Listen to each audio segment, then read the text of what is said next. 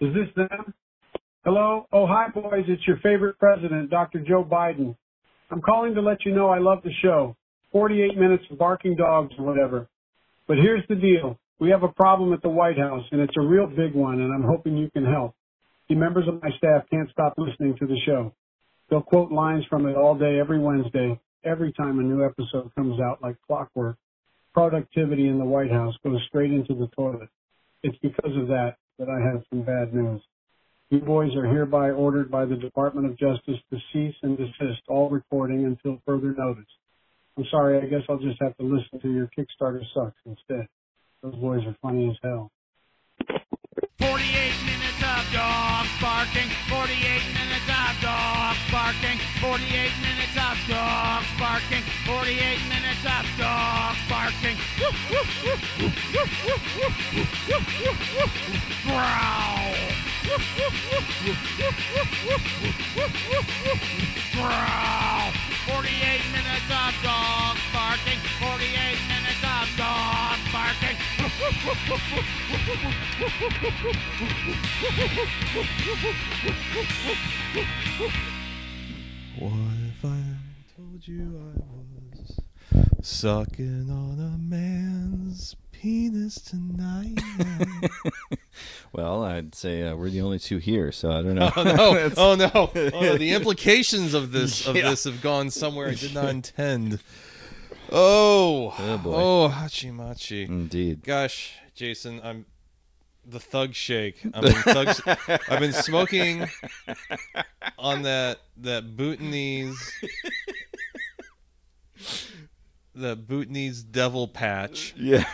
The shit that'll make your pacemaker stop. So purple, make you ask where's Ronald. Yeah. Yeah. Um, what Brian's referred to, of course, is a series of uh, deep fake AI videos where uh, President Biden has been smoking on that loud. He's been he's been going ham.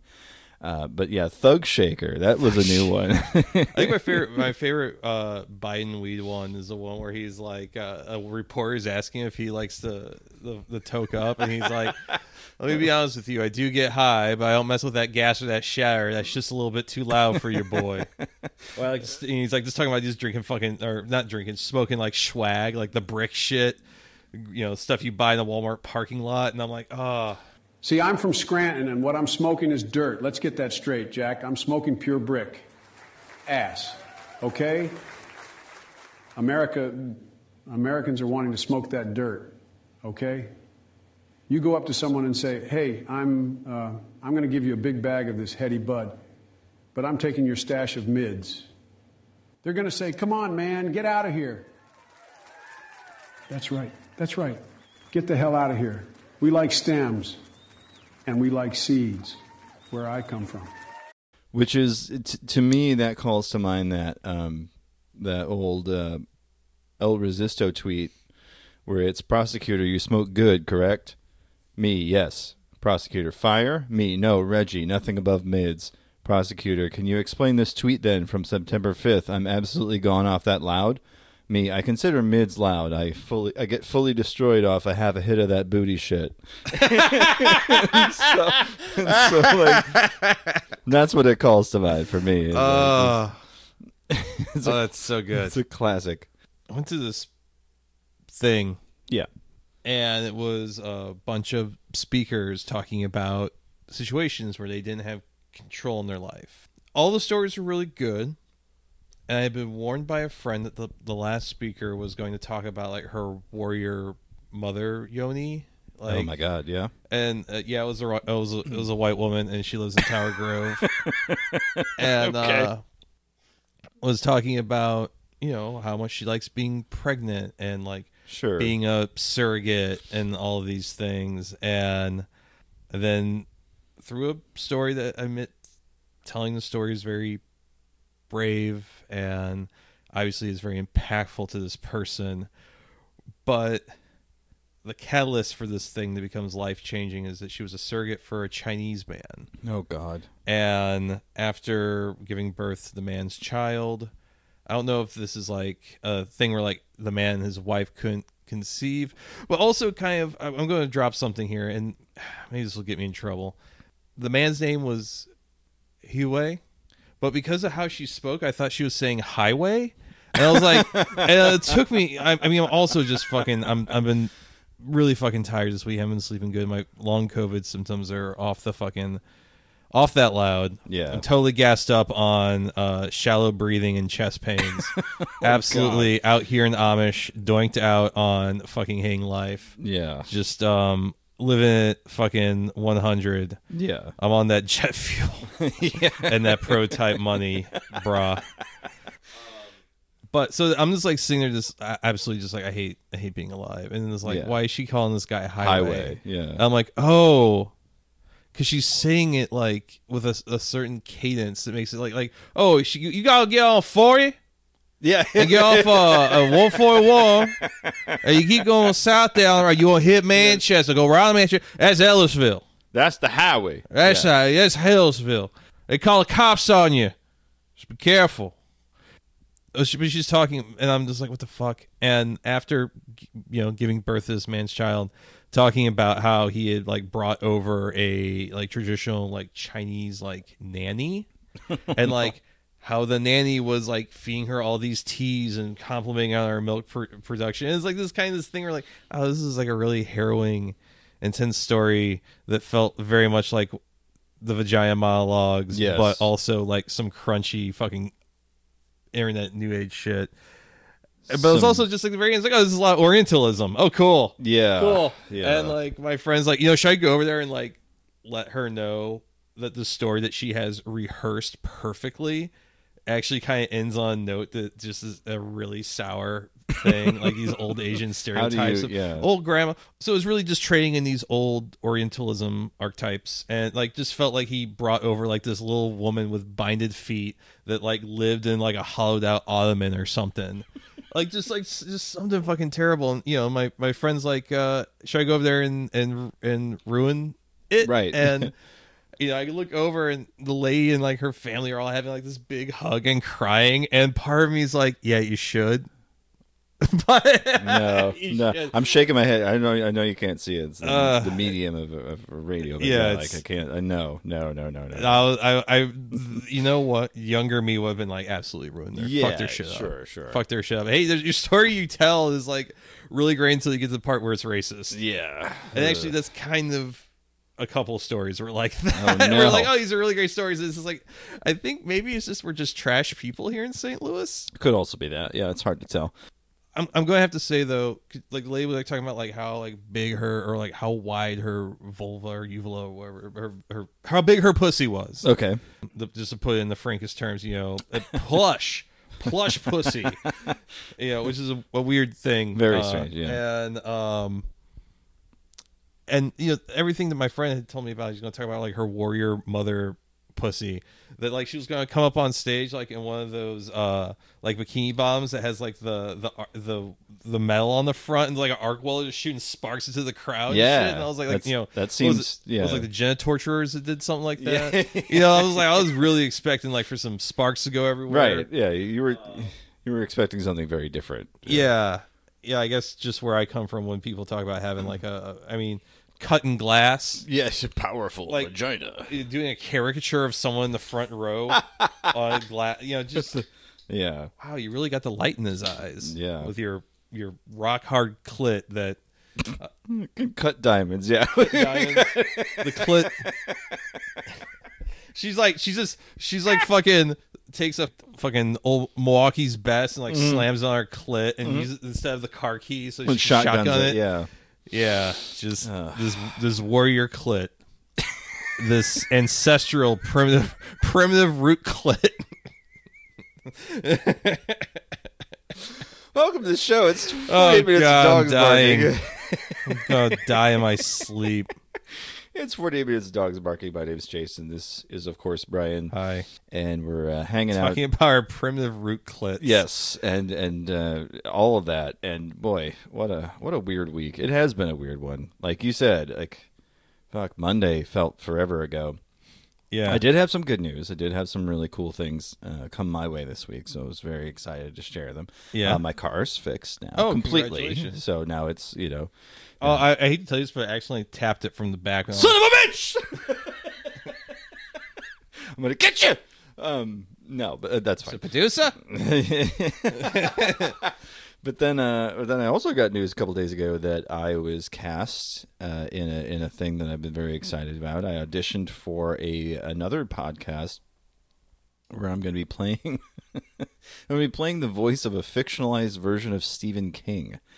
Oh wow. Are you familiar with the Midnight Pals? A, a I've heard of it. Yeah, so th- they're doing a, a podcast version of the Midnight Pals, and so uh, I will be I will be the Stephen King uh, in that, and, Gosh. and I'm doing I'm doing a voice. I'm doing it's a whole thing. It's Yeah, gonna be great. Yeah, Well, if you need some coke, Hey, no, we know how that went. He got hit by a car. It's a whole thing. a truck driver. That's- uh, yeah. Yeah, he wrote eight books about it. You know, it's great. Um, if, this cocaine makes you walk in the road? the cocaine that makes you walk on the road. well, I on got that. I'm on the. night. I got that Stephen King loud pack. Stephen King loud pack. Makes you makes your ass walk in traffic. we're hitting that. Uh, we're hitting that dead zone kush. Yeah, That dead zone. shit's gonna make you see the future. That shit that make that shit make you go tap. yeah, exactly. Shit got me barking like Cujo. Way it got got blood raining down my eyes like Carrie. Yeah, shit's Yeah, got me I'll- seeing the fucking beam, you know, with the turtle and shit, like I'm in Dark Tower. Yeah. Yeah. Yeah, I'm smoking on that uh, pet cemetery. Make you kill your husband. oh no. I got him on that needful things shit, dude. Selling my soul to the devil. I mean, Anyway. my, you you've obviously read much more Stephen King than me. My I, I got I got all of them out. Like I, yeah. I, Desperation and uh, Oh, Desperation's The Regulators are like I think the only two Stephen King books I've actually. and weren't read. those uh, written as his alter ego? One was Richard Bachman, Yeah. and Regulators was Rick, Richard Bachman, and Desperation was uh, Was was Stephen King. proper. Yeah. Well, I- what really interested me, complete sidebar, but like, his kid is a writer now. I heard about that. Yeah, Yes, but he goes by the name Joe Hill, which fair. is like the plainest, most plain Jane name, and he probably would have done all right. But it's like now they've written a book together, so it's like, okay, well, you can drop the act now. We know that you're Stephen King's son. Yeah. yeah, we, we we got it. We figured it out. So a lot of weird stuff happening on the internet this week too. So are you familiar with Twitter user Radmilk? Brian? Yeah. I heard he died. Yeah, strange fella. Yeah. uh, real real name Everett, and it's just a just an odd duck. Well, apparently he was a bit of a troubled soul as well. Yeah. He uh, got uh, very transphobic. Yeah, and apparently may have allegedly abused his wife and child. yeah. There's some. Had like a really bad turn to the right, it seems like. And I remember like I was like I like signed up a new Instagram account for something I was working on and one of like after following like a set of people like he was in my recommended and I'm like, Oh, I remember this guy from like the old weird Twitter days. Yes. Like this guy had dropped off and it was weird because he had a lot of followers, and obviously, like people were kind of like, "What the fuck?" He died. Yeah. And I just remembered him as like, "Oh, he went like the way of like instead of like starting a podcast or becoming like uh, someone that wrote it like clickhole, he Right. just wanted to be the sort of person that would get like a viral tweet and then have like the constellation projector right under it. um, I, like I felt like it was it was really weird that seeing so many OG Twitter weirdos being like, "What the fuck?" When I was like, this dude was straight up posting like normie fucking memes, as far as I could tell, for a while. For a while, yeah, but I mean, there was still some old, old good shit posts in between there. But yeah, my my how I found out, oddly enough, is through this tweet uh, from at DL Gonquin, and it's in the voice of Norm Macdonald. It's got a picture of Norm there. This fellow went by the online name of Rad Milk. Odd looking duck. His tweets were almost entirely bad. Says here he was a decorated domestic abuser. Hold the fort. He was shot by cops because he was brandishing a knife and trying to murder his wife. Now, again, that's allegedly. We don't know the facts of Yeah. the case. We just know that the police did indeed uh, uh, uh, shoot and kill him. There So- was a uh, a sniper 300 yards away, blew his pecker clean off. I've been told, just annihilated the dick and balls. Yeah. without having been there. You know, it's ninety nine percent of the time when someone is killed by the cops, it didn't need to happen. Right. So like that's an awful thing. That's awful for him. That's awful for his family and the people that care about him. But uh, he also made some really interesting tweets about BLM and like Right. you know, uh, Yeah, um, some- you know, if you have nothing to, to hide and you know those kind of things. So like it's, uh, I, I guess it's getting the taste of your own medicine. It's a bit of a mixed bag. Yeah, It is a mixed bag. Yeah, it's it's it's sad that he died. Regardless, It- Yeah. like it's just it's it's one of those things. Yeah, sounds sounds like a not not great at personal life. No. That's, that's where I'm at. Uh, so th- there was another revival of an old discourse that's been around for a long time. That's right, folks. We're talking about sex scenes in TV and, and, and movies and stuff. Yeah, it's it's weird. Uh, this is coming back around. that We're people- back. that people have this very puritanical view about uh, intimacy, explicit or subtle, Yeah. in uh, movies and similar media So strange. is really weird. I think it really plays to just how like alienated a lot of people, particularly online, are from what a display of intimacy in media can actually mean outside of like something explicit or Yeah. um uh, or, or just feeling like all expressions or all displays of intimacy or sexuality are inherently exploitational or or vulgar in some way um, that maybe you as a viewer or a person observing this media uh, is not aware of. So the the user at Brit Martinez, unpopular opinion. I hate nudity in TV shows. Nothing more awkward than feeling like you walked into a room of people having sex. It never propels the story forward, and it's uncomfortable whether you're with your parents, boyfriend, or friends. And then at Charlotte Laws replies, more unpopular opinion. I don't like to see people kissing on the lips in TV shows or movies unless I know the actors are dating or get married. I have a gag reflex, and yes, I have embraced my inner prude. I'm sorry, hot people being hot and making out with each other is about like half of television now, so you're really missing out. Yeah, I you're missing out a lot of media, and it's just such a fucking weird opinion. I can understand. Like, there's It feels like one of those like return things where people are like, "Bring back the Hays Code." No, let us not do that, Yeah. please. For the love of God, do not do that. It seems so alien to me. Like it's a perfectly natural thing to have happen. Uh, People meet, they fall in love, they, They kiss at some point in the story. and They, they bump, bump uglies. uglies, Yeah, yeah. that's uh, t- tales old as time. yeah, it's a And- classic. It's just so strange. so it's so fucking strange that people are, are like, yeah, no, no tits. I mean, like, whether or not we can argue that, like, there's a lot of superficial, like it does. Yes, we I, we can make an argument that like we're, we're not Selma Blair getting throttled from behind and storytelling uh, by her black professor. You know, I think that one is always one that comes up is like, did we really need that? Yeah. I don't know. I still don't know, but it's like, I mean, I personally needed that, but that's a whole nother. Yeah. Um,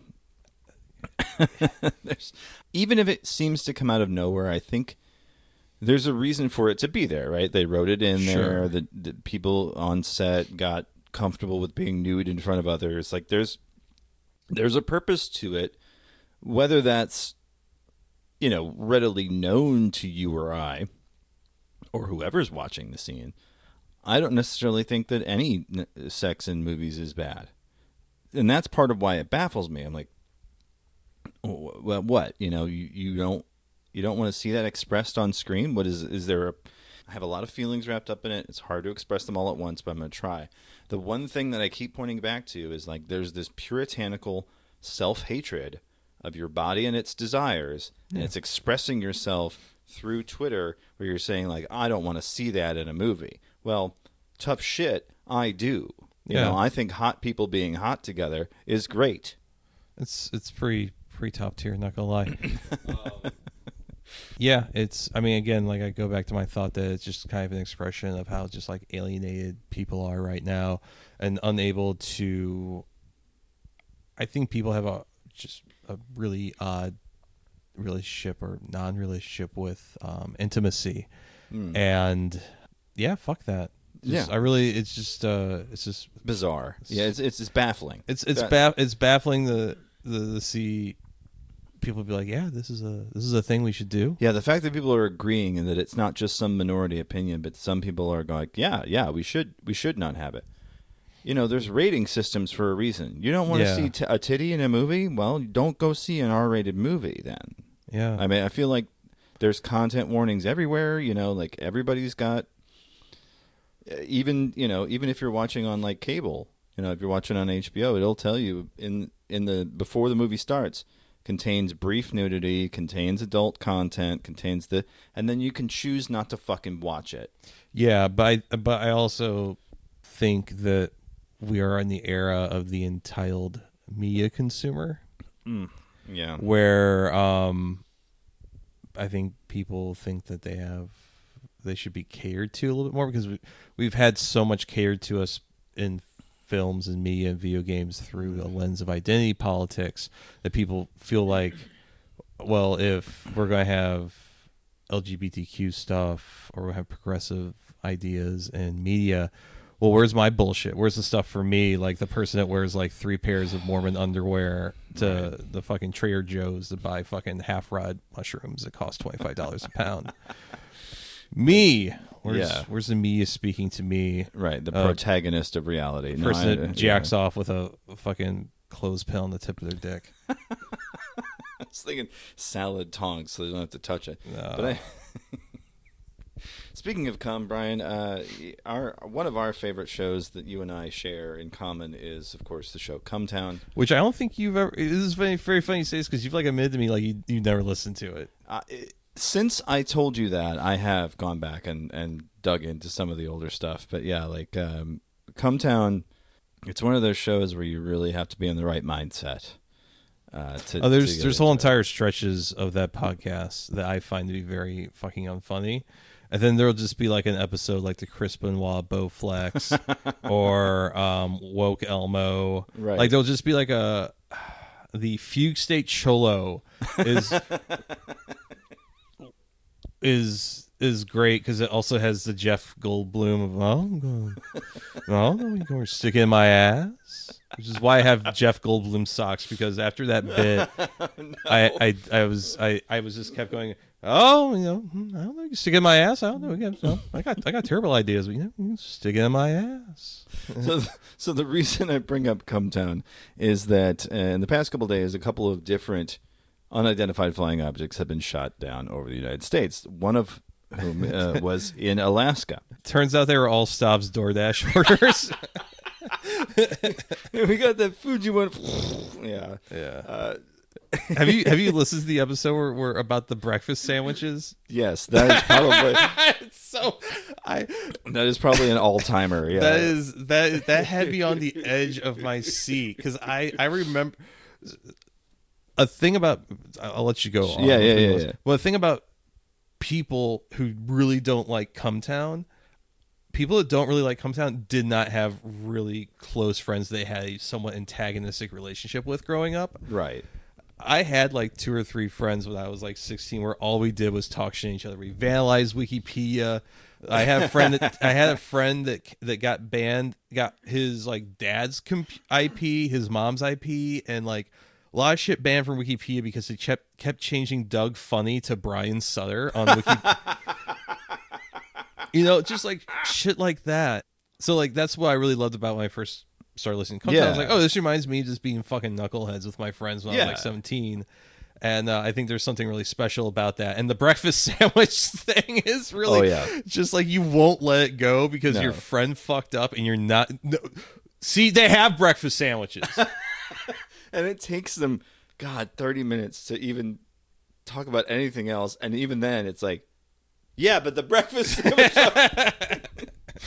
so, oh, God. Okay, so Cumtown. So Cumtown made the top trending on Twitter this week. And it was because fans of the show, uh, upset that, of course, it's now been renamed the Adam Friedland Show since Stav left, got it trending on Twitter during the time where an unidentified flying object was shot down over Alaska. So the joke then was made uh, prayers for the town of Cumtown, Alaska. So someone took a map and took out Chase, Alaska, and put in Cumtown. Amazing. and now, and now there's a, a whole Twitter thread about like you know, Cumtown, Alaska. Uh, there, there's a, I mean, there's some great memes there. There's, there's a picture of Adam Friedland. This is the brave pilot that shot the UFO down in Cumtown, Alaska. um, America needs more men like this.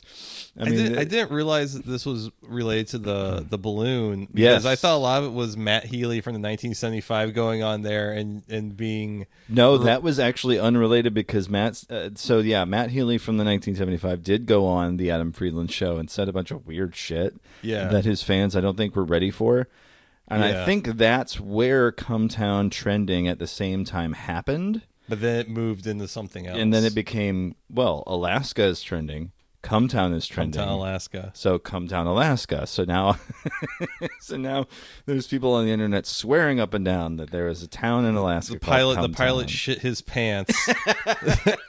The pilot was last seen buying a Vitamix. Yeah. God damn the Vitamix. Yeah. You ever seen the one where it's the Matrix? Don't let that man buy that Vitamix. I will. yeah. No, it's oh fuck. So that that was a little treat just for just for your uh, I- your fans out there. Did I ever tell you that when I worked at Whole Foods, there was a guy there who like ate nothing but like peanut butter and jelly for like three months so he could buy a Vitamix on discount, and it's like, Jesus. well, like my dude, if you're already so broke that you, Yeah. the only way you can afford, like, where are you gonna afford? what are you gonna the- put in it? What are you gonna put in the in the Vitamix, my dude?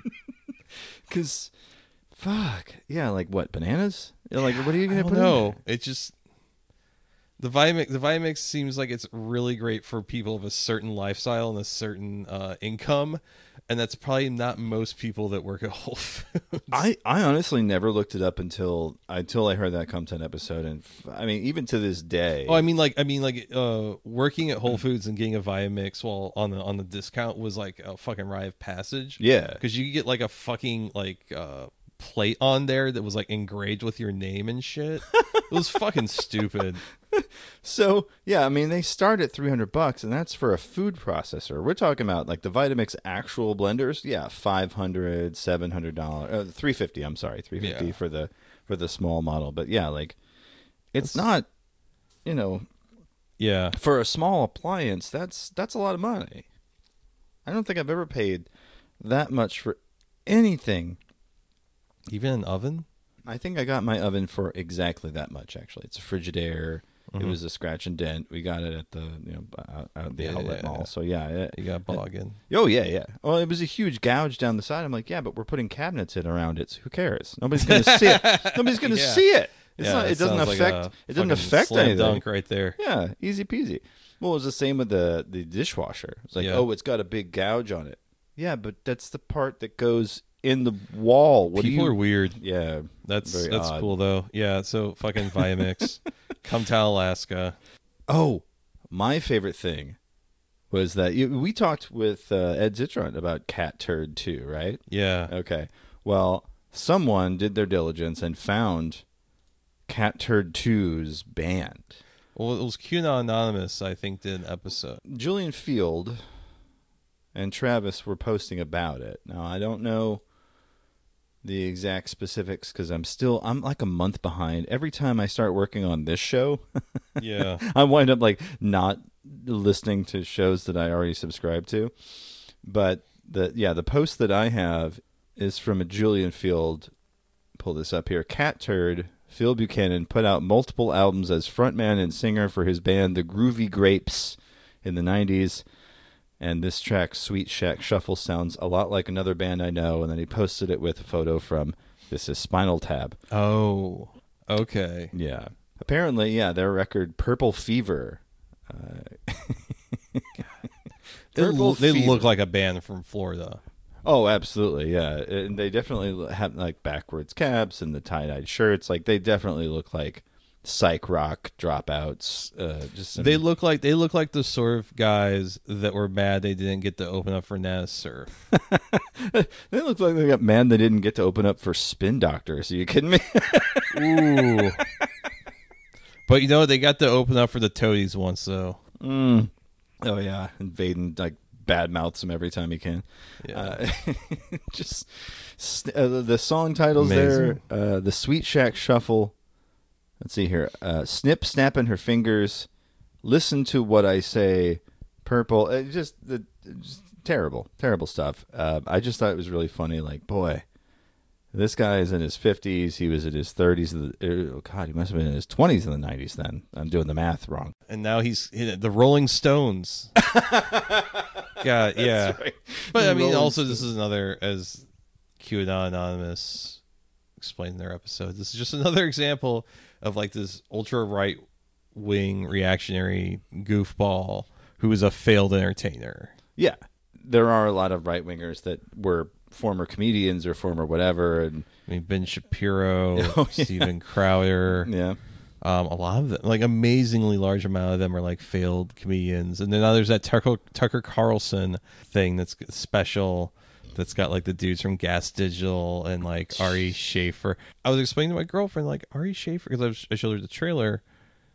Ari Shaffir is a dude, a Jewish guy whose claim to fame was doing something called the Amazing Racist, yeah, yeah. which was guess guy. what? You know, it, it did what it said on the box. Yeah, I mean, it, picking up a bunch of day laborers outside of a outside of a uh, Home Depot and then driving to like to the immigration office or something. Oh, yeah. Like just just these terrible mean spirited bits right.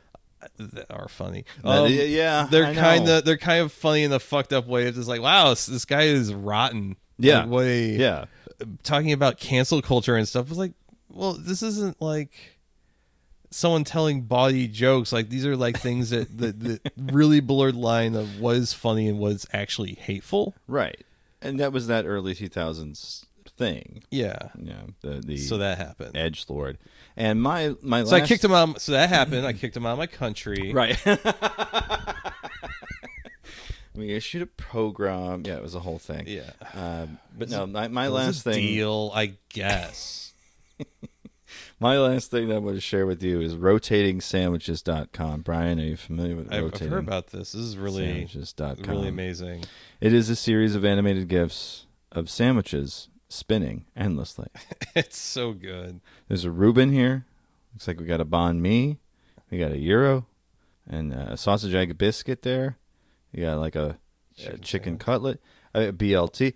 You name it. You scroll down this page, you're going to find just uh, endlessly rotating. Now that is a Twitter user at not a big jerk, who we've talked about before. But apparently, uh, they they just decided, you know what? I'm going to put up an I, entire. I really webpage. respect the hustle on this. This is This is, I mean, it's high quality images too. These aren't, you know, blurry Yeah. nonsense. This is, you know, somebody sat there and really took care with these. Yeah, it's. I mean, the technology is there. Like the stuff's well lit. Like probably she, she probably used like a a player that you a rotating player turntable for use for product photography, and just used it for sandwiches. I mean, it's, it's simple as. I mean, there's a Big Mac on here. Just want a sandwich. Uh, it's it's I should multiple euros. Yeah. just scroll down at rotating-sandwiches.com. Highly recommend it just for a just for a quick scroll there. That's a little fun. Just a little fun just to get to away wet from your the, whistle. Yeah, just to get away from all the awful nonsense that's Of elsewhere. Cat turd two and Cumtown, Alaska. yeah, just there's, there's so much so much darkness in the world. Rotating sandwiches, I figure, was a was a balm for our weary souls. Because we're about to go into, yes, of course, our favorite segment, the crypto scam of the week. You're listening to 48 Minutes of Dogs Barking, the podcast. And now it's time for the crypto scam of the week. We actually have two this week. You know, there's actually a third one. There's a third one. Holy shit! Why don't The we start with the the platypus, platypus uh, their stable coin just got fucking got for ten million dollars like just What? this afternoon. Yeah, check Web three is going fine, or Yeah, it's fucking wild. Oh, eight point five million. I apologize. flash loan attack. Okay. Uh, oh Jesus Christ! So, pla- yeah, Platypus Finance suffered a flash loan attack on Thursday, which is the day we record. The potential loss in the exploit is 8.5 million. It lost its price peg to the dollar as a result, falling 48 cents from its $1 anchor a platypus team member posting, "For now, all operations are paused until we get more clarity." Now, I'm not as familiar with platypus as I am some of these other ones. Yeah. My understanding is that it's based on another blockchain, right? Avalanche was that the one? I think so. Okay. So they can swap stable coins and everything's pegged to this one currency. Is that So, so stablecoin one like one US USP or USDP or whatever mm-hmm. the ticker is for I this think it's USP. USP equals one American dollar. And so one USDT, one USDC, all Right. supposed to be pegged to a dollar. And depending on moments of high volume, sometimes it gets depegged to like 99 or 98 cents. And that's, That's temporary. I mean, we're Yeah. talking about like you have to catch it like on the one minute or block Right. per block sometimes. So for a stablecoin to lose its peg that deeply, I think Luna, their stablecoins last one, I think they got hit like that. I don't know so much about this project, but I do know it's one where people like to really over leverage themselves, Yeah. and so you could leverage against uh, a s- is how I understand that. I could be Yeah, wrong. yeah. But people were like, you know, so they would take like leverage Right. out against their staking. Okay. And then they would stake that and then leverage off like so they would just get themselves in like really really intense uh leverage situations which if you were a fucking genius at reading charts and you were like the fucking master trader Right. you could probably come out ahead but the average motherfucker like me and you No, yeah. is going to get fucking Right. stopped, going to get fucking wrecked. So now that now that it's been exploited for eight point five million dollars, um, I, I I bet a lot of people are, are fucking just rage facing and screaming and throwing their keyboards everywhere. Well, yeah. I mean, uh, the, the idea being that like Because now you've really fucking lost your money. right cuz yeah, once you've once you've gone down even beyond half, Yeah. you've really you've really kind of screwed the pooch and and the idea that they're going to like oh all operations are paused, well that means every transaction then and that means like a huge chain of of Yeah, events the- is, is going the on.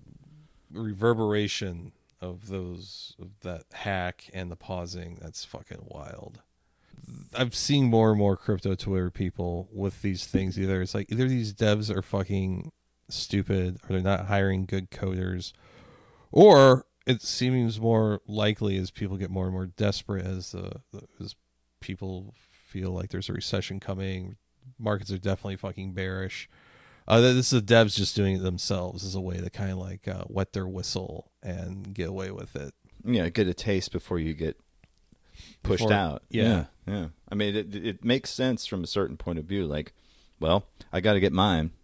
Yeah, That's uh, fucking depressing, but I mean, it's it's the facts. Like, there's really not much else to say regards that because, like, when it comes to stuff like this, there's two kinds of people, right? There's bag holders, and, and then there's uh, the people rug pulling. I mean, that's pretty much it.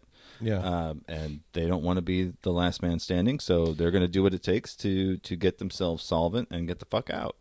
yeah. I can't tell you how many times like I've seen some like some shit coin like looked at the chart and then um like go off with the rest of my life. I go out and fucking touch grass. yeah, yeah. And then like a month later, I'm like, I wonder how that chart went, and I'll go back and look at some you know Ryoshi Shiblarp that's like some Japanese mythology bullshit, and it's like, oh okay, well after the after the first time I looked at it, like oh it did like a three x, and oh it's just immediately cratered and like has like three thousand dollars of liquidity. Right, where it started at like half a mil or whatever. Yeah, no, like it, it, yeah, like it, it got to like a five mil M cap, and then just immediately fucking nosedived, and you're like, huh. Right. And I see that chart a lot. When I'm Yeah. like, uh, I wonder what this is going to look like in a month, and like most times, it's like it's a steady climb up a mountain, and then the mountain turns into a sheer cliff downwards. pretty much. Yeah, I mean that, that's what we're seeing a lot. Another one, uh, umami, which I just love to say because umami. Because I imagine saying it in Ronald Reagan's voice. I really don't know why. It's mommy. umami. Umami. and you know he's saying it to, to Nancy. But anyway, uh, just umami. Jesus Christ. Umami Finance had a bit of a week, to say the least. yeah. Their uh, their core team kind of just fucked off. Like they literally re- mass they mass resignated. Shit sucks. Hit the bricks. Ain't wrong. Uh, and then, of course, the token crashed. The ex CEO allegedly dumping his holdings in the token. The concept alone was like, oh, we're gonna we're gonna uh, revolutionize the mass adoption of DeFi, decentralized finance. They clearly didn't because this is like a story we've heard. yeah. Uh, it's just it, it Many fucking times before. It started back in the end of January. Staking rewards would be paused. This is courtesy of Protos.com. They're reporting there. Following the January 31st announcement that staking rewards would be paused, Umami's staking TVL began to drop sharply from 20 million to just 5. The project decided to spend the flow of funds pending completion of a compliance review, exercising caution as regulatory pressure in the crypto space heats up. The project CEO Alex O'Donnell posted on Twitter, Kill your darlings. It refers to novelists who face tough trade offs in pursuit of the perfect narrative arc. Applies to startups too. Of course, less than a week later, the price began to crash from over $18 to a low of $7. A Dumami developer wrote on Twitter that O'Donnell's wallet was dumping tokens and triggering the drop. So, like, yeah, the guy in charge who is saying, like, eh, it's fine, is just jumping ship literally and Yeah. taking his shit and going home. Fucking ridiculous. Apparently, the price has recovered. As of this writing, which was uh, a couple days ago, uh, it was back up to fourteen dollars. So it may uh, it may not be done. We don't know. There are plenty of crypto projects where you have a dev do something like that and a secondary team member or the community takes over and it keeps going. I don't think you're ever going to see that kind of rise again, though. I think we're pretty much plateauing as far as this goes. Just just based on reputation alone, you know. Like Oh, there's we're a talking about with uh, this particular project. yeah, just spec- specifically umami. Like this bump is pretty much going to be either it's going to stay that what they gonna- would uh is what they would call a dead cat bounce. dead cat bounce. Yes. Yeah, this is probably people got their 1x or their 2x out, I should say, and they're probably going to get out. Maybe it'll go to 21. But We'll I would say if we're watching the chart, I would imagine it to maybe pump a little bit above 14 and then immediately fucking nosedive. Right. Well, another. This is a three for. Gosh, this is the first time we've had this. Of course, we're referring to Yuga Labs and Oh, the butthole game. the butthole game Dookie Dash. Oh I, I boy, fucking hate everything about it. it's terrible. I hate the inconsistency in the art. It's just one of those things where like, how much is this? How much is Yuga Labs worth? How much Right. are fucking bored apes particularly? And this is the artwork you. This all looks like a fucking shit from a YouTube ad for a mobile game that that bricks your phone. Yeah. Their Dookie Dash game, which was meant to be like an endless runner, and uh, players are cheating. Players are, are are paying for boosting services, charging a minimum of 0.25 Ethereum, about $420 CAD, or USD, for a score of 250,000 or higher, with prices going as high as 2.5 ETH, roughly $4,000, for a score over 700,000. The boosting service in question, this is reporting courtesy of decrypt.co, saying that it did not use cheats. Well, the thing is, the folks at BAYC, of course, caught on to this and are saying, like, eh, you know, if you cheated at our game, if you paid to win, you're not going to get whatever rewards were coming to you. We will not allow cheating, says the official Bored Ape YC Twitter account. We have already noticed some Dookie Dash sewer passes associated with cheating. The scores have now been removed from the leaderboard. Of course, that's going to happen. Yeah, Of course, it's going to happen. There's no world in which that's not going to happen. I mean, I I'm old enough to remember World of Warcraft uh, gold farmers. You would pay people to farm gold in or Warcraft. the fucking Microsoft points shit. yes, Uh, it- RuneScape, you'd pay people to go do RuneScape shit for you. Yeah. Like this is not new. But the fact that these people at, at Bored Ape are like, well, what is happening? You know, like it, it to me is like, come on, you built something that's publicly accessible that you have to pay to even get into. Of course, there's someone that's going to pay to win it. Yeah. Um, is is this what DeFi is all about? Right. yeah. Yeah. Right. Yeah. I mean, shit. Uh, Here we go. Uh, at Orphilius, when you play Dookie, every single mouse movement, every obstacle you see or hit, every fragment you collect, every dash, every millisecond is collected and submitted. Yuga's simulator then replays your entire run on their server, and if anything doesn't match, clogged, which is their shorthand for you're not getting what you supposedly earned Yeah. just uh, it's baffling to me that, that they wouldn't expect this, but now they're trying to play catch up. That's the part that it feels like, okay, what? Because of course Well, you're paying this is more. What happens when you're like a bunch of like crypto fascists allegedly or whatever, and your fucking joke bad fucking generative art thing becomes more successful than you ever could have anticipated, and now you're playing catch up to keep the fucking gravy train gro- going. Yeah, I think that's part of it too. Yeah, bored apes suck. Yeah, They're bad. bored apes can eat my balls.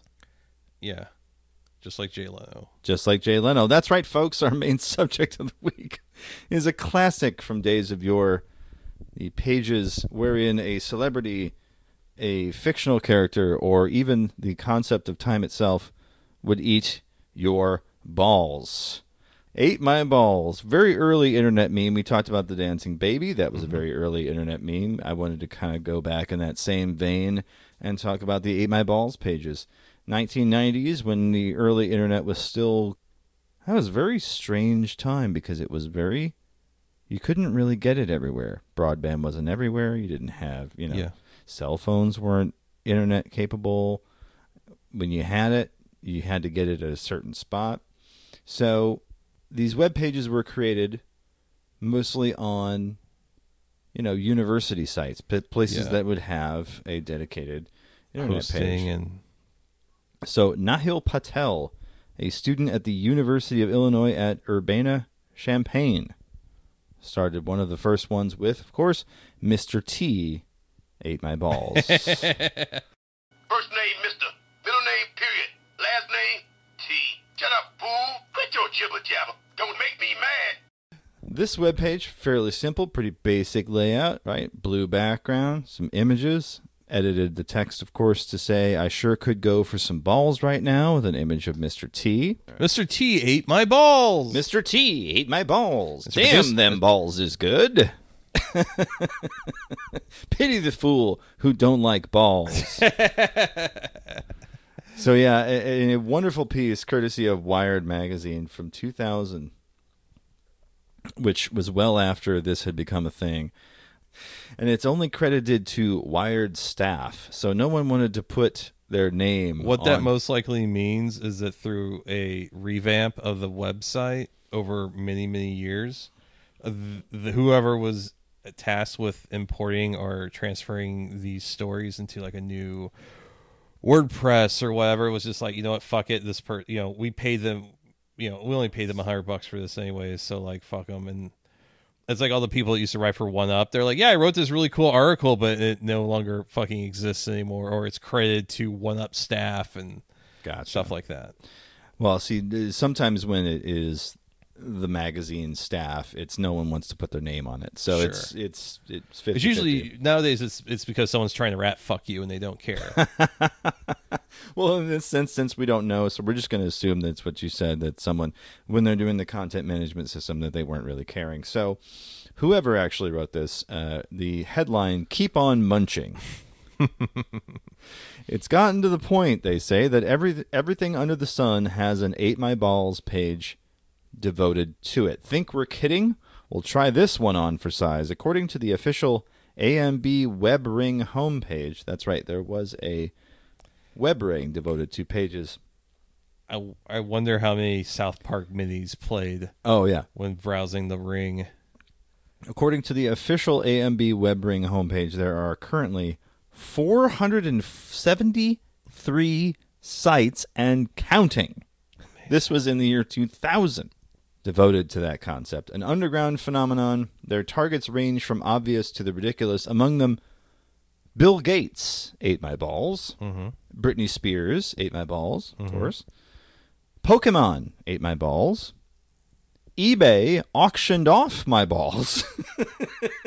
and the historically hip Mexican archaeology ate my balls. so. Ah. So yes, uh, per this article and per my personal experience, these sites were really hastily put together, slapdash, you know, early Photoshop, or if you couldn't afford that, GIMP, you know, uh, images of whoever your target was, saying, "Boy, I sure could go for some balls. Uh, boy, wouldn't it be nice if I had some balls." Uh, Yeah, I uh, I remember this having a bit of a resurgence Yeah? on FYAD sometime in the mid aughts. Hmm. Um, there was a poster, uh, Dan's eleven twenty, I think, okay. uh, who then became Meg's Okay. eleven twenty when they transitioned. Who I think was a big proponent of reposting. You know, J Lo ate my balls. Um, I remember J Lo and, and um, Mr. T ate my balls being very much a thing that kind of came back through FYAD. And that's actually, I thought was a much more recent thing when you said we were going to do this topic. Because, like, oh, I remember this from the Pink Forum. I didn't realize it was something from, like, the late 90s. That's pretty wild. Yeah, uh, 1998, the Iowa State Daily, courtesy of Connor Bezane. What do Mr. T, Chewbacca, and Monica Lewinsky have in common? All of them, quote, ate my balls. what a lead, by the way. What a fantastic, yeah. Just, just beautiful. Since 1996, more than 300 websites have been created to showcase the strange phenomenon of ball eating. According to the Institute of Testicular Consumption website.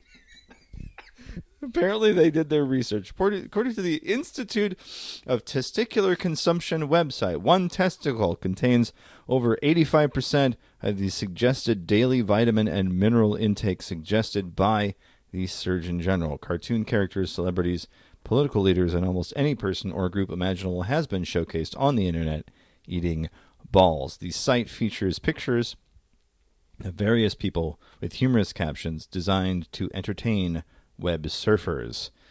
Now, the reason I bring this particular article up is because it actually identifies Nehal Patel, a junior in computer engineering of the University of Illinois at Champaign Urbana, was the one who started it all, March of 96.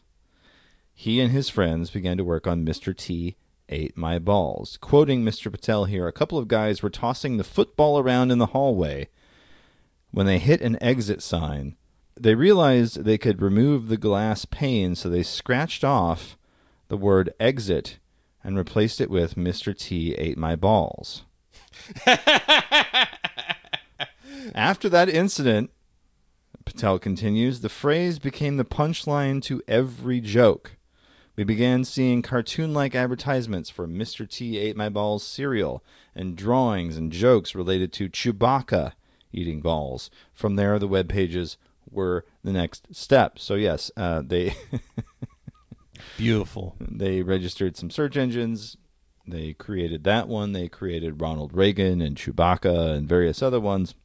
According to the website, the Mr. T ate my balls, the page has been featured in Internet Underground magazine as well as Florida humorist Dave Barry's book Dave Barry in Cyberspace. Now, getting yourself in a Dave Barry book is the shit at this time. Like Yeah. Dave Barry, you couldn't ask for anything more. That would be like in the present moment getting your shit mentioned in like a David Sedaris book. Like the people who think that shit's funny are gonna lose it. They're gonna go wild, and that actually I think is where I first heard it because I was a, a at the time I was 15, so I was a rabid Dave Barry fan for some reason. Not really sure where that came from. It is odd. makes makes a lot of sense, I guess. kind of does. That kind of thing will stick with you, and people who you know grew up on this, they're gonna they're gonna go wild for the "Ate My Balls" pages. Um, so yeah, just a college student. It's just a college student in '96 created an entire subgenre of web pages that went wild. Now we would have things like CRT ate my balls. Um, Tucker Carlson ate my balls. Tucker Carlson ate my balls. Yeah. Chinese weather balloon ate my balls. No. Yeah, you're right though. Yeah. East Palestine train derailment ate my balls. Yeah, that's right. That Rihanna Super Bowl performance ate my balls. There would be a new ate my balls page every hour or so yeah, on I- Twitter. I, feel I feel like the the the internet is much too fast for uh, that kind of concept. Uh, at least with the same tone or like to be proper. 'Cause then Yeah. you just have to be shitting them out because like every day there's a new fucking idiot on the internet that's like you know, as as we say, the main character. Yeah, the the curvy wife guy ate my balls. The, you know, the curvy wife guy ate my balls. Bean Dad ate my balls. Bean Dad ate my balls. The cast of My Brother and My Brother and Me ate my balls. And so forth and so on. Yeah, I mean, you can. Uh, Logan Paul ate my balls. Logan and so Paul on, ate yeah. my balls. OJ Simpson ate my balls. oh, did you see? You see? Um, OJ Simpson got the blue check, but it's Yeah. because he bought Twitter Yeah, Blue. of course, of course he My did. dude, you allegedly murdered your wife, and you can't get the check. Nope. Apparently not. Yeah, I don't know. How I would have done it. Yeah. the blue check.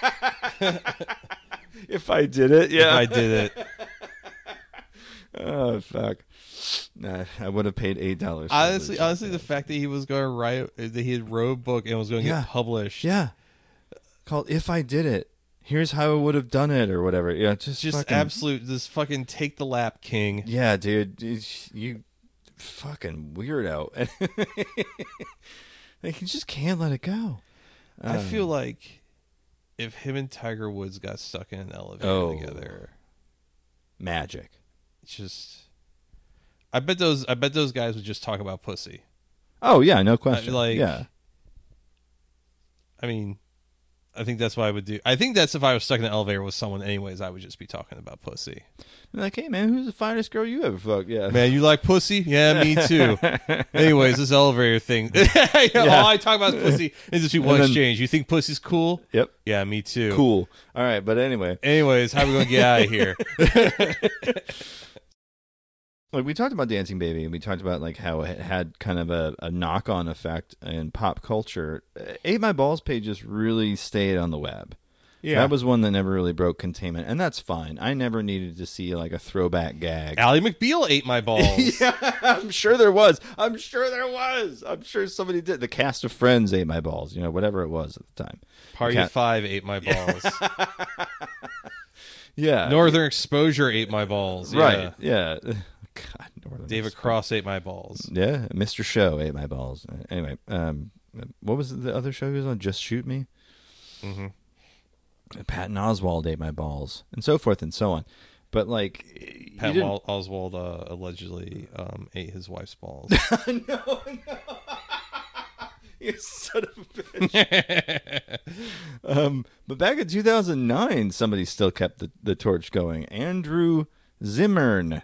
Are you familiar with who Andrew Zimmern is? I'm not. Yeah, well, he was a he was a chef guy, so he was a James Beard Award winning TV personality, et cetera, et cetera. He was on Bizarre Foods, The Zimmern List, Family Dinner, Man versus Food, et cetera. So yes, in 2009, someone still had a page. Andrew Zimmern ate my balls. Uh, there's him with a, a, uh bit of a pastry there. Give me them balls, fool. You know what's funny? I've seen these without context. I've seen these like posted on Twitter or like social media, and it was just like, oh yeah, it's like that thing ate my balls. Yeah. Let's see here. Uh, I ate his balls without reservation. It's him and Anthony Bourdain. So that's uh, yeah, no reservation. That one created by a friend of the podcast, Drew Fairweather, aka Toothpaste for Dinner. He created that one uh, in 2009. So just a just a good time online. There's so much that we can learn from the simplicity of ate my balls pages. Actually, you're, you're we were just like thinking about like Twitter people and like oh yeah, Logan Paul ate my balls. I'm sure someone on Twitter has had that idea of like whatever's in the news ate my balls. It'd be a great bot before Twitter dies to set up Whatever trending topic, just insert those words, and then ate my balls. A uh, the overturning of Roe versus Wade ate my balls. yeah. All right, Brian. Are you ready? Is it, is it time for shock it's Dot time for JPEG? Shock to JPEG. And now, the moment you've all been waiting for. Shock.jpg. Yeah, ate my balls pages. There's really only so much joy you can wring out of those soggy, uh, soggy wet mess.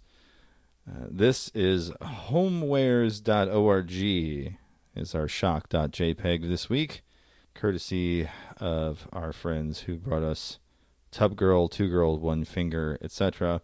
The description reads As artwork, homewares.org explores the relationship between gender politics and emerging sexualities.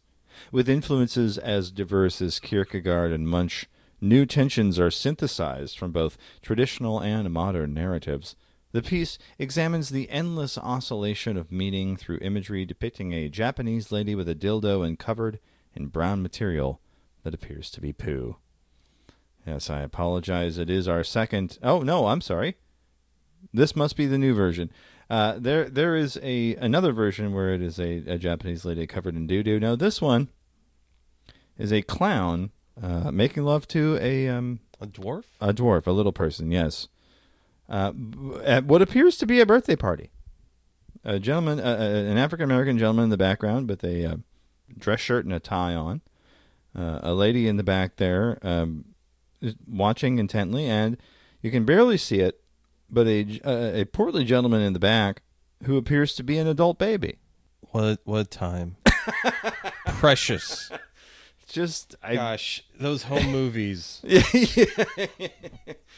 This is at least not as upsetting as the McChicken. The no, the, not upsetting as the McChicken or the, uh, the the guy just eating doo doo. I, I or will- having doo doo just watery shit all over him. right, Just like a fucking pig in filth, right. which I think was his intent. But Yeah, but uh, you know, at least the, the the young lady in question, you know, she's got a tiara on, and she's a princess. yeah, She's in her uh, slut era. yep, clearly, yeah, with the fishnets, yeah. And it's just it's a looping gif, so we're just gonna not gonna make you continue that. Anyway, that was uh, that's homewares.org. That was uh, Amazing. What a little tidbit of the internet we, we came a little crumb just a of internet weirdness. Well, like when I think about like the internet's obsession with little people, I don't really know what it's about. I think it's just that like, oh, they're strange. I think it was just such a.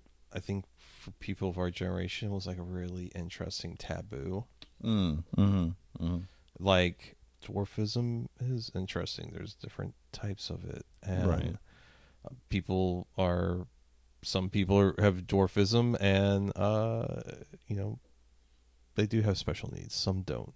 Right. I think it's just a different because you know the world is designed for like a six foot white guy, right. and so if you're like five foot two or under, like it's a challenge, and people have to be resourceful, Mhm. and it's a different lens of existence. I think, if I had to take a wild guess, or we could just say midgets are funny. I don't know. I was gonna say because like I think a lot of the the framing that I saw from that time period was just that like they're little and it's funny, and that's Right. fine. But like, I think the internet allows you to look at things without also being seen. yes, you know so yes. it's it's a, it's a, a way of observing without someone seeing you leer at them because they got a lazy eye or because Yeah. they're a dwarf or something like that It's Um, one direction. voyeurism Yeah. the voyeurism of it but i think probably there's more humanizing stuff about dwarfism in one way or another on the internet than stuff that's just like really shitty i think Yeah. that's changed all right I, or maybe I hope it's just I don't maybe I think that whatever novelty there was, I think is also worn off. right. The weird obsession that people had with dwarfs, like even up to like twenty years ago. I remember Yeah. reading like the Harmony Central forums, which is maybe something we'll cover here at one point in time, and like I think it was like Summer NAMM or whatever, and a guy that like worked on guitar pedals or like whatever. He had like a vendor's pass and like was just like writing about how him and a buddy had like hired Bridget the midget to like hang out with them all day. And I'm like, huh, Yeah. Weird. Yeah, uh, Bridget the Midget, of course, one of the more infamous uh, Little People porn stars. Yes. She still tours, oddly enough. And it's just, it's one of those things where, like, okay, I guess that's a thing to build a career off of, you know? Yeah, She, she whatever, comes out on stage in a suitcase and they unzip it and she comes out and she does a strip tease. And it's That is such a great bit. I've seen it. I mean, I haven't seen it myself, but like I've seen like video of it. Yeah. Like, oh, that's great. Yeah. You know, fucking own it. Yeah. Well, at a certain point, like I, I feel like she and whoever the, the, the, the little lady was in, in this bit uh, was like, well, I guess I might as well. You know, I guess I might Sure. as well ex- See where this exploit goes. myself before someone exploits me, Yeah. kind of thing. Um, it's kind of a weird way to think about exploitation, but kind of fits. Because I mean, there's there's people still doing that today. Like nothing's really changed in that regard. But like, especially if you have any unusual characteristics that people might find odd or alluring or whatever, it's like, well, someone's going to exploit me one way or the other, and I might as well get paid. Right. Yeah. fucking. Better you, I guess, to get paid off of exploiting yourself than like some shitty dude that drives a Scirocco or something. Right, and it, so it's one of those things. But yeah, it's, what a what a weird shock.jpg. Because I was looking for the other one, which was Oh, a still of a uh, a Japanese woman covered in doo doo. Thankfully, we found the other one. I don't know if my stomach could have handled more doo doo after you're last sure week. you're sure been uh, picking the brown ones. I have The I shitty know- ones. Yeah, I don't know what it is. I'm I mean, I mean, there's, you know, I- I mean, there's It's only funny. some. I- Is is it funny? I don't know. I take a lot of shits, and I've yet to find most of them funny. Some of them actually scare me. they Fair upset enough. me. Fair enough. Ah, so after that one, Brian, I think we're going to need a real serious breath mint. Do you have something that you'd like to Um, bring to the table? Yeah. So, my girlfriend and I for Valentine's Day uh, got a little bit of Mexican food, and uh, then we watched a little high culture movie. Mm. a little Finnish ordeal called "Dogs Don't Wear Pants." Dogs don't wear pants. I know nothing about this. G- Hit me. Well, we were. I was like, well, how about we watch like a horror movie? Because her, her job, she's always around explicit, gory stuff, and I, I do this podcast, so like you know, oh, let's watch a horror film. Sure, like Sure. there's very few things that like. Uh, I mean, I could. I don't know if I want to watch Cannibal Holocaust again, but I- there's an infamous story. uh, Maybe I've told on here about going to a midnight screening with a bunch of like Webster Groves film kids, and they all like went on worked on like fucking Godzilla movies and shit. Mm. And we all went to a midnight screening at the Tivoli of Cannibal Holocaust, and I I really want to stress the Tivoli, the main theater, was absolutely fucking packed at the beginning, and by the the credits roll, the end credit roll, there was maybe twenty people Yep. and I was one of them. Yeah, uh, so I have a pretty good stomach for weird shit, Sure. and uh, we were going to watch, you know, the classic cult movie, The Stuff, because it was Oh. on Shudder. Yeah. and I've never got to see that, even though uh, you know it's a bit infamous through internet uh, websites like X Entertainment, which are no longer around, and so on and so on.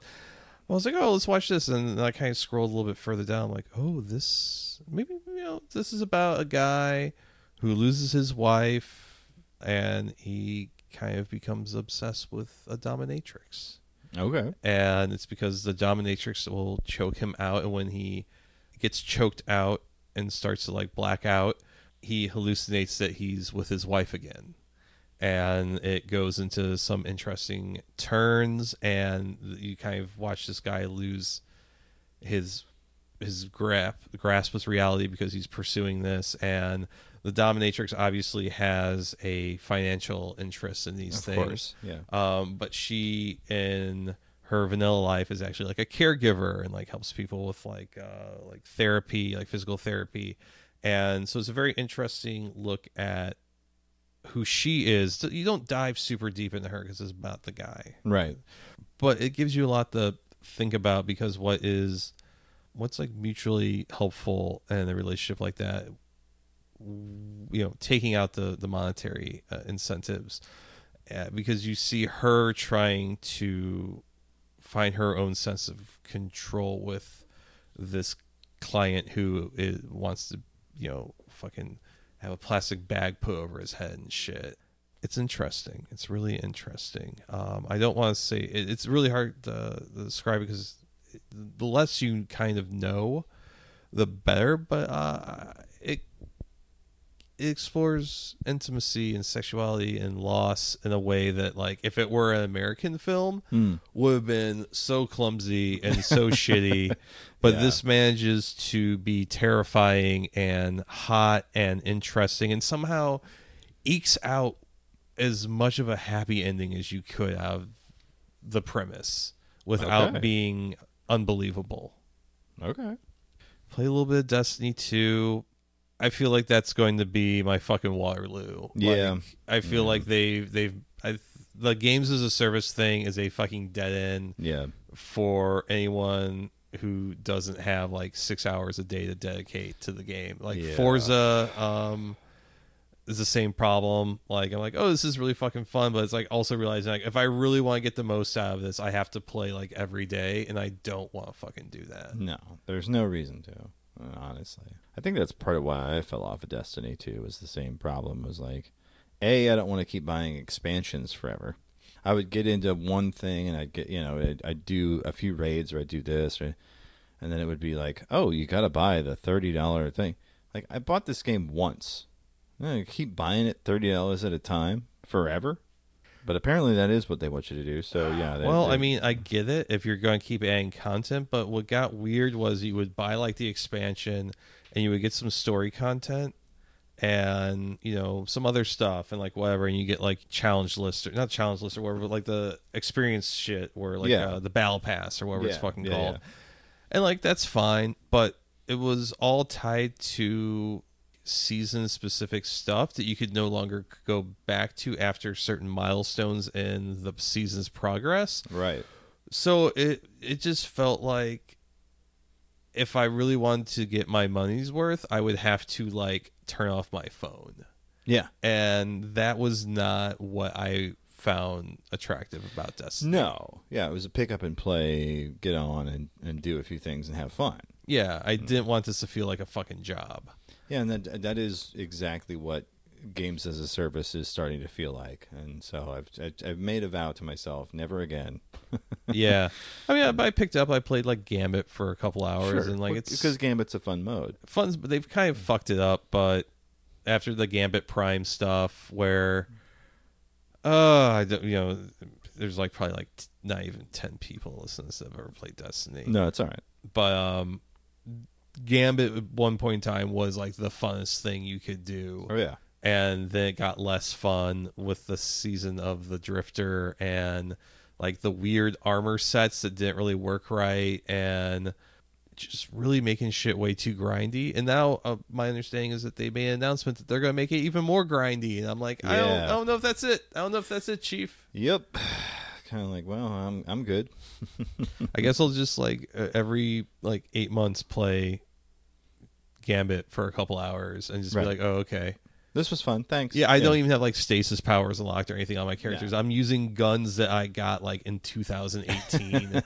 So one of the things that I do a lot is I'm, you know, my kids are 12 now, and so they're almost at that point where like I can start showing them cool shit. yeah. So the two things that I recently showed them that I, I thought would be worth revisiting here would be first and foremost, we talked about Danny DeVito a lot last episode, and I then went and watched Twins, Danny DeVito and Arnold Schwarzenegger.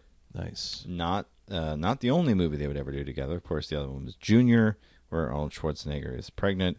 But Twins, It's not a tumor. no, that's Kindergarten Cop. Okay. But uh, I there is there there is some elements to Arnold Schwar- Schwarzenegger's 90s movies. Yeah. It's some absolute fucking backwater shit. Oh no, yeah, no. There's there's some there's some real questionable choices. Uh, not the least of which is like you know, Jingle All the Way, uh, a a Christmas movie they released in summer for some reason. But, No. um, No, that's not it. That's not it. No, because I have a very, very specific memory of visiting my family in Greensboro, North Carolina, for Thanksgiving, and being very upset that I had to watch this fucking shitty movie because my little cousin wanted to see it instead of Beavis and Butthead Do America, which was in theaters the exact same time. Okay, because I remember at the time, Arnold said in an interview, "It's a summer blockbuster."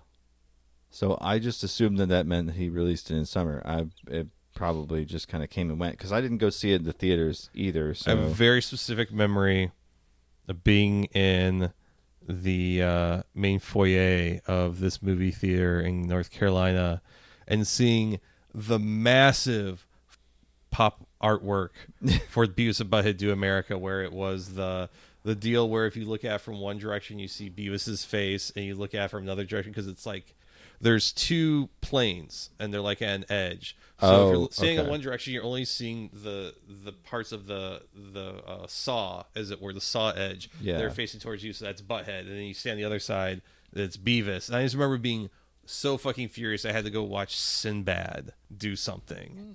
Even as a child, I was cynical of like this is this is not a good time. This is not a good use of Beavis and Butthead Do America is right fucking there. I'm in fourth grade, Right. And I'm like, I want this. Sh- no, like yeah, I think Jingle All the Way is most notable for like FAO Schwarz is in it, which is like Yeah. a thing that is most certainly not around anymore. yeah.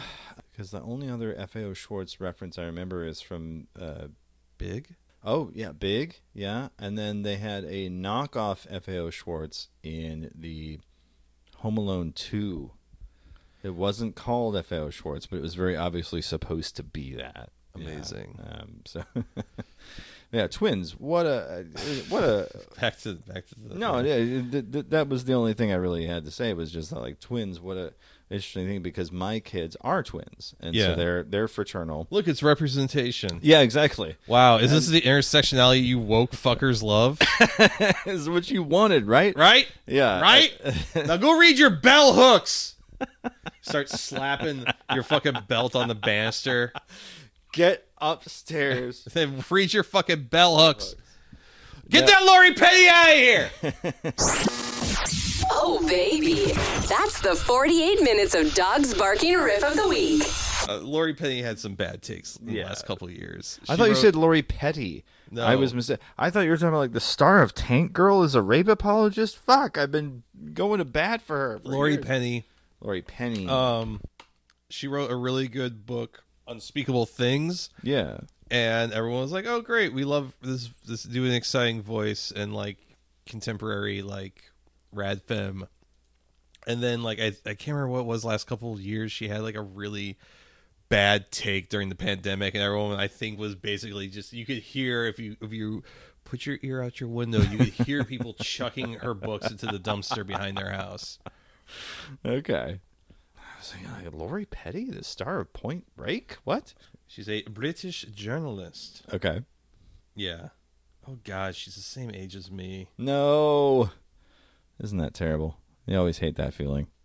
Yeah, but uh, Unspeakable Things is a good book. Yeah. Uh, I can't really vouch for anything else she's done. Right. It's like the Diablo. She has like the Diablo Cody effect, where she had like her moment and then just went back into like the, yes. The primordial goo. Right back into the ether from whence Yeah. she came. Yeah. The uh, and then the other other thing that I wanted to comment on was there was Avenue Five. I mentioned it previously as a Yeah. show I was getting into. Just finished it. It's a hoot. It's a good one. I really like Josh Gad. I really like eh, damn near everyone, but Hugh Laurie is fantastic. Oh, he's great. Oh, I love him.